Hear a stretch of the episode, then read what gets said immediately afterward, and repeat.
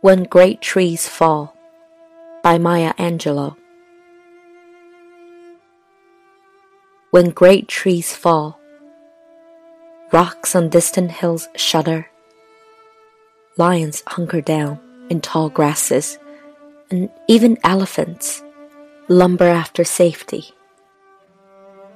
When great trees fall in forests, small things recoil into silence their senses eroded beyond fear. When great souls die, the air around us becomes light, rare, sterile. We breathe briefly. Our eyes briefly see with a hurtful clarity.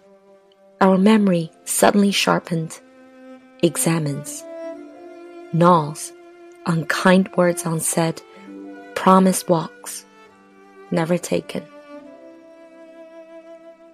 Great souls die, and our reality bound to them takes leave of us.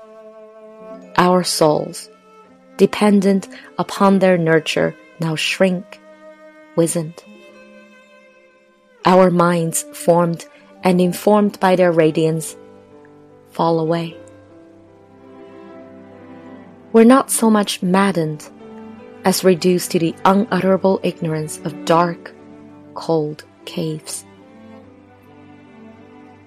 And when great souls die, after a period, peace blooms. Slowly and always irregularly. Space is filled with a kind of soothing electric vibration our senses restored, never to be the same, whisper to us, they existed.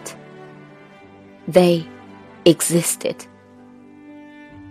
We can be, be, and be better, for they existed.